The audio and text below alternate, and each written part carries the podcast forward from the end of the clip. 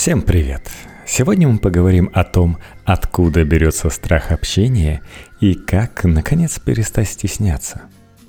Да, он у нас стеснительный, ничего страшного, перерастет, это просто надо побороть.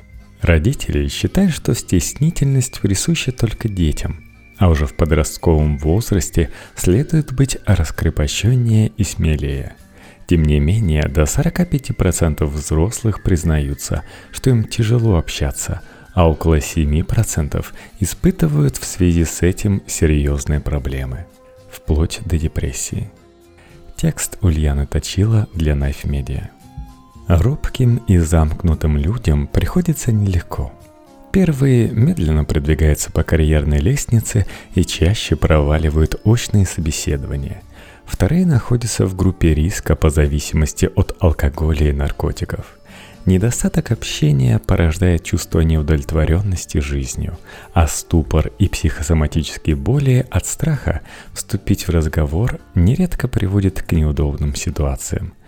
Школьные педагоги иногда считают, что чем застенчивее ребенок, тем усерднее он учится и достигает больших успехов в жизни. Увы, это не так – Зачастую стеснительность мешает людям продемонстрировать свои знания, например, поучаствовать в групповом проекте или дать устный ответ на вопрос. Так нарушается общение между учителем и учеником, и порой успеваемость у стеснительных детей при равных знаниях даже хуже, чем у их коммуникабельных сверстников – при первой встрече интеллект застенчивого ребенка собеседники оценивают немного ниже, чем умственные способности его разговорчивого и общительного оппонента. Но есть и хорошие новости. Ко второй-третьей встрече это мнение легко может измениться – Сама по себе застенчивость не так страшна, как ее последствия. Одиночество считается одним из факторов риска ранней смертности.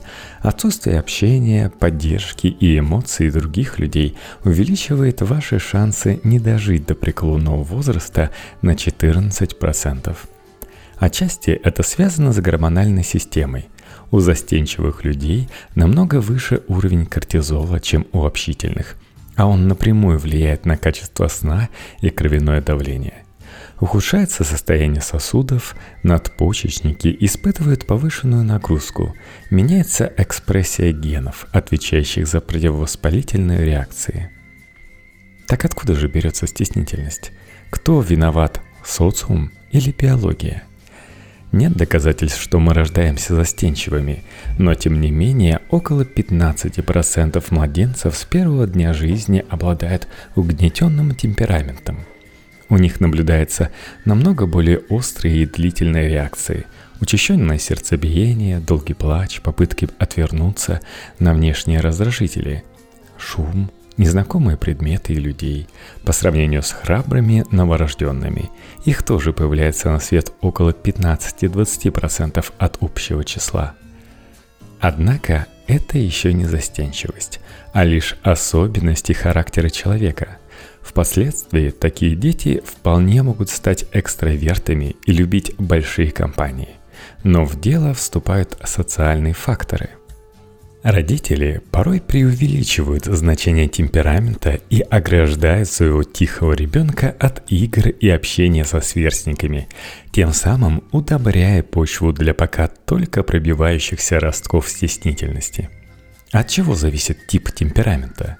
Разумеется, в первую очередь ученые решили проверить фактор наследственности – Поведенческая генетика – довольно молодая наука, поэтому долгосрочных исследований все еще не хватает.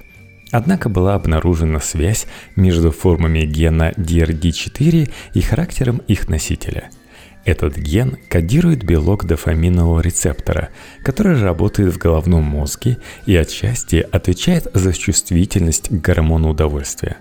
DRD4 довольно изменчив – Например, один из его участков может успешно повторяться в геноме человека от 2 до 11 раз. Выяснилось, что те, у кого этот показатель равен 7, гораздо больше склонны к поиску приключений и новых эмоций. Ученые даже радостно назвали такую форму геном авантюризма. А вот короткие цепочки с двумя-тремя повторами участка вроде как и повинны в тревожности и чрезмерно бурной реакции детей. Наиболее часто встречается четырехповторный вариант, который ученые приняли за норму. Конечно, когда исследования были опубликованы, то казалось, что все решено. Необходимо делать анализ, активнее социализировать короткогенных детей и строже воспитывать длинногенных. Но со временем выяснилось, что связь генов и характера на деле куда сложнее. А что если стеснительность зависит от того, родились ли вы в срок? Вдруг именно на последних месяцах беременности эмбрион усваивает способы общения. Группа канадских нейробиологов и психиатров исследует поведение людей, которые при рождении весили меньше 1 килограмма. Оказалось, что они чаще были застенчивыми в детстве и юношестве, но к 30 годам этот крен выправляется. Никаких различий с контрольной группой, с теми, кто родился с весом не менее 2,5 килограммов, не наблюдалось. Кроме того, дети, появившиеся на свет раньше срока, были лучше готовы к конфликтным ситуациям. Психологи же считают, что робость и неловкость появляются гораздо позже, ближе к году-полтора. Профессор Бернардо Кардучи более 30 лет изучает застенчивость и ее виды. В своих работах он выделяет три личностные черты, которые порождают чувство стеснения. Заниженная самооценка, чрезмерная озабоченность мнением других и излишняя рефлексия. Все они тесно связаны с самосознанием человека, а оно, если верить исследованиям поведенческих психологов, проявляется примерно к полутора годам после рождения. Именно в это время дети впервые начинают замечать себя в зеркале и отождествлять отражение со своей личностью. Очевидно, тогда же, уже после года, возникает и застенчивость. Часто стеснительность в детях развивает их же родители – и неважно, сколько детям, лет 5 или 35, слова и действия мамы и папы могут оказывать один и тот же эффект. Чрезмерный родительский контроль, ограждение своего чада от конфликтной ситуации или от бытового принятия решений сводят к нулю возможность развития навыков общения и ответственности – Конечно, взрослый человек быстрее и лучше справится с возникшими сложностями. Но необходимо, чтобы ребенок попробовал сделать это сам, а предложить помощь никогда не поздно.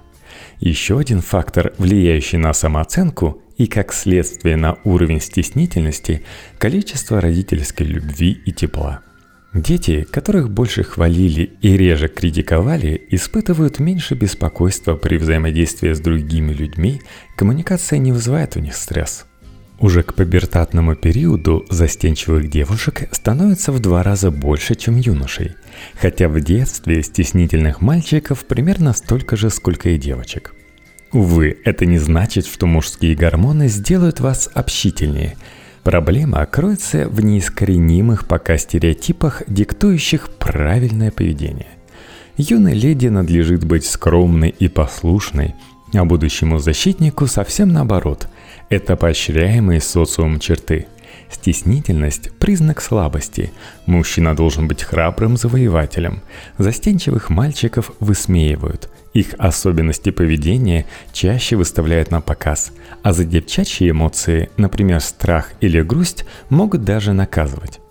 Все это ведет к тому, что юные мачо начинают мастерски скрывать свои чувства, становятся замкнутыми и менее эмпатичными – более того, при каждом притворстве в крови повышается содержание кортизола, поэтому юноши ежедневно находятся в более стрессовом состоянии, чем их честные сверстники.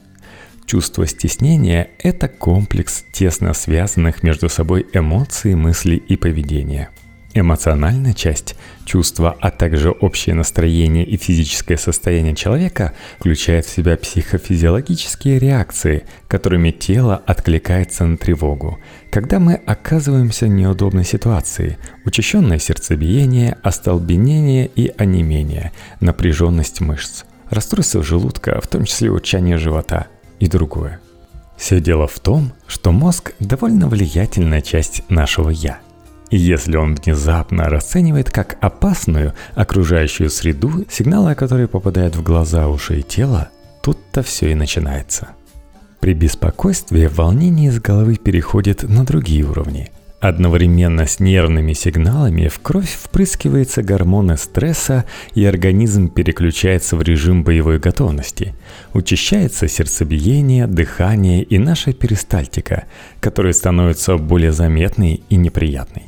Может заболеть живот, появиться чувство тошноты и даже начаться диарея. Все для того, чтобы сказать телу «беги и прячься». Увы, мозг не всегда поступает правильно – Когнитивная или мысленная часть – это процессы, происходящие в вашей голове, вредный и ворчливый внутренний голос. Здесь и низкая самооценка «как же я глупо выгляжу», и мнительность вперемешку с самоедством «все на меня неодобрительно смотрят». Как раз те черты самосознания человека, что появляются к полутора годам. Мысли могут напрочь сбить с толку – не дело опять же в мозге. При наличии миллиардов нейронных связей он не способен равноценно работать одновременно с множеством различных процессов и стимулов. Вы заняты размышлениями о том, достаточно ли хороши для этой компании, а потому рискуете пропустить пару более интересных тем для разговоров, и снежный ком вашей некоммуникабельности продолжит расти – Поведенческая составляющая выражается в недостатке привычных паттернов общения. Например, когда человек не разговаривает с другими людьми в группе, очень волнуется, избегает зрительного и тактильного контакта. Отчасти это следствие уже рассмотренных эмоциональных и когнитивных процессов. Рано или поздно такой бука теряет легкость светской болтовни и перестает первым начинать беседу. Со временем проблема только усугубляется – чем реже робкий человек разговаривает, тем сложнее ему будет дальше. Но стеснительность – это не приговор. И, конечно, заботливые психологи придумали множество способов борьбы с ней. Сначала нужно определить, какой же компонент из трех перечисленных выражен у вас сильнее. С ним и следует работать в первую очередь. Например, преодолеть эмоциональную нестабильность помогут методы расслабления. Да, в шумной толпе сложно найти место, где можно было бы полежать и отрешиться от всего. Но дыхательные упражнения, банальное наблюдение за ритмом вдохов-выдохов успокоят рвущееся из груди сердце и даже помогут побороть чувство тошноты. Наплюйте на окружающих вас людей, последите за своим телом. Можно перевести эмоциональное напряжение в мышечное. Сильно сожмите кулаки, подержите, а затем отпустите – а вот стискивать зубы не стоит. Во-первых, рот вам нужен, чтобы говорить. А во-вторых, цены на услуги стоматологов еще сильнее расстроят вас. Сложности с недостатком общения и его последствия устранить проще, хотя и придется потрудиться. Главным образом это тренировки и репетиции. Основная проблема в том, что человек просто не успевает быстро и адекватно реагировать на какую-то ситуацию. Возникает неловкое молчание – и собеседник может не дождаться ответа. На это есть четыре рекомендации. Первое. Познайте искусство small talk. Потренируйтесь начинать разговор с незнакомыми людьми в простых ситуациях. Спросите у продавца в магазине, где лежит нужный, а может и не очень, товар. Узнайте, сколько времени у прохожего или приложите придержать дверь в метро. Важно научиться инициировать разговор – пусть даже состоящий из одной фразы. На первых порах может быть трудно, но начните с улыбки и приветствия, а затем вы с удивлением обнаружите, что это совсем не страшно. Второе. Развивайте навыки общения. Подумайте заранее, что вы хотели бы обсудить, только не погоду. Это одна из самых неловких тем для разговора. Задавайте открытые вопросы – Пока собеседник будет отвечать, у вас появится время спокойно обдумать, что в свою очередь скажете вы. Подготовьте несколько ваших тем и с удовольствием делитесь своими знаниями и интересными наблюдениями. Третье. Репетируйте. Это банально странно, но после того, как вы подготовите сценарий разговора с вымышленным персонажем, вам будет легче вести похожую беседу с реальным человеком. проговорите свою просьбу оператору диспетчерской перед звонком, и тогда вам не придется тяжело молчать в трубку. Четвертое. Помогите другим застенчивым людям. На доброту откликается добротой. Если вы увидели грустного, одинокого и явно стесняющегося человека, подойдите к нему и попробуйте начать беседу. Возможно, вдвоем вам будет стесняться намного веселее. Но и сложнее всего придется тем, кто боится общаться из-за внутреннего конфликта. Причины робости этого типа обнаружить самостоятельно нелегко. И в подобных случаях намного чаще требуется помощь специалиста. Тем не менее, попробовать помочь себе все же стоит. Для начала запомните, в основном людям интересны они сами, а не вы. Хоть и кажется, что все на вас оценивающие смотрят – на самом деле, каждый человек в первую очередь следит за собой. Если, конечно, вы не звезда кинематографа или футбола. Взгляды, которые направлены как будто бы на вас, в действительности могут быть брошены на схему метро за вашим плечом или на интересную рекламу. Не исправляйте недостатки, совершенствуйте сильные стороны. Не получается смешно шутить? Зато вы так рассказываете о любимой работе, что все хотят стать вашими коллегами – Порадуйте окружающих историями об интересных трудовых буднях. Играйте по своим правилам. Пусть комплиментами и анекдотами спасаются другие. Найдите место и компанию, где вы опять-таки чувствуете себя уверенно, а когда привыкнете общаться там, потихоньку выходите из зоны комфорта. Помните, что никто не совершенен. Не нужно быть самым общительным, самым веселым или самым обаятельным. Застенчивые люди часто допускают одну и ту же ошибку. Они ставят себе слишком высокую планку, не достигнув ее, расстраиваются и критикуют себя за это. Не стоит. Поговорите с двумя людьми за вечер, а если удастся побеседовать с тремя, похвалите себя. Не получится – ничего страшного. В следующий раз точно все пройдет как надо – Согласно исследованию, проведенному в Университете Индианаполиса в 2009 году, существует всего 10 основных стратегий преодоления робости, хотя наиболее популярны 5 из них.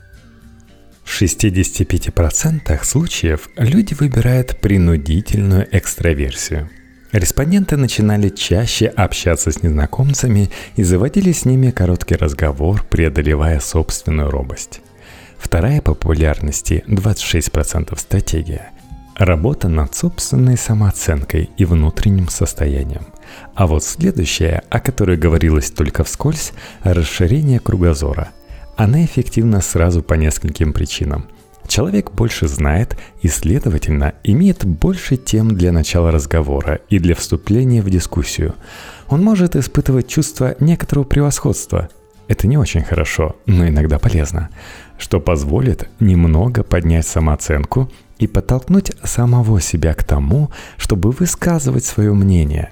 Да и вообще, всегда интересно узнавать что-то новое. Этот путь избрали 15% респондентов.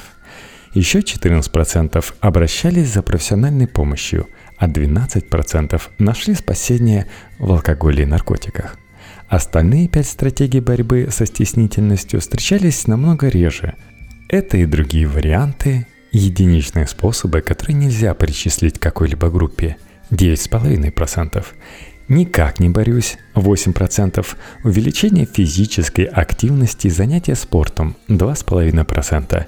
Изменение внешнего вида, 2,5%. И еще 0,6% затруднились дать четкий ответ. Ну или постеснялись.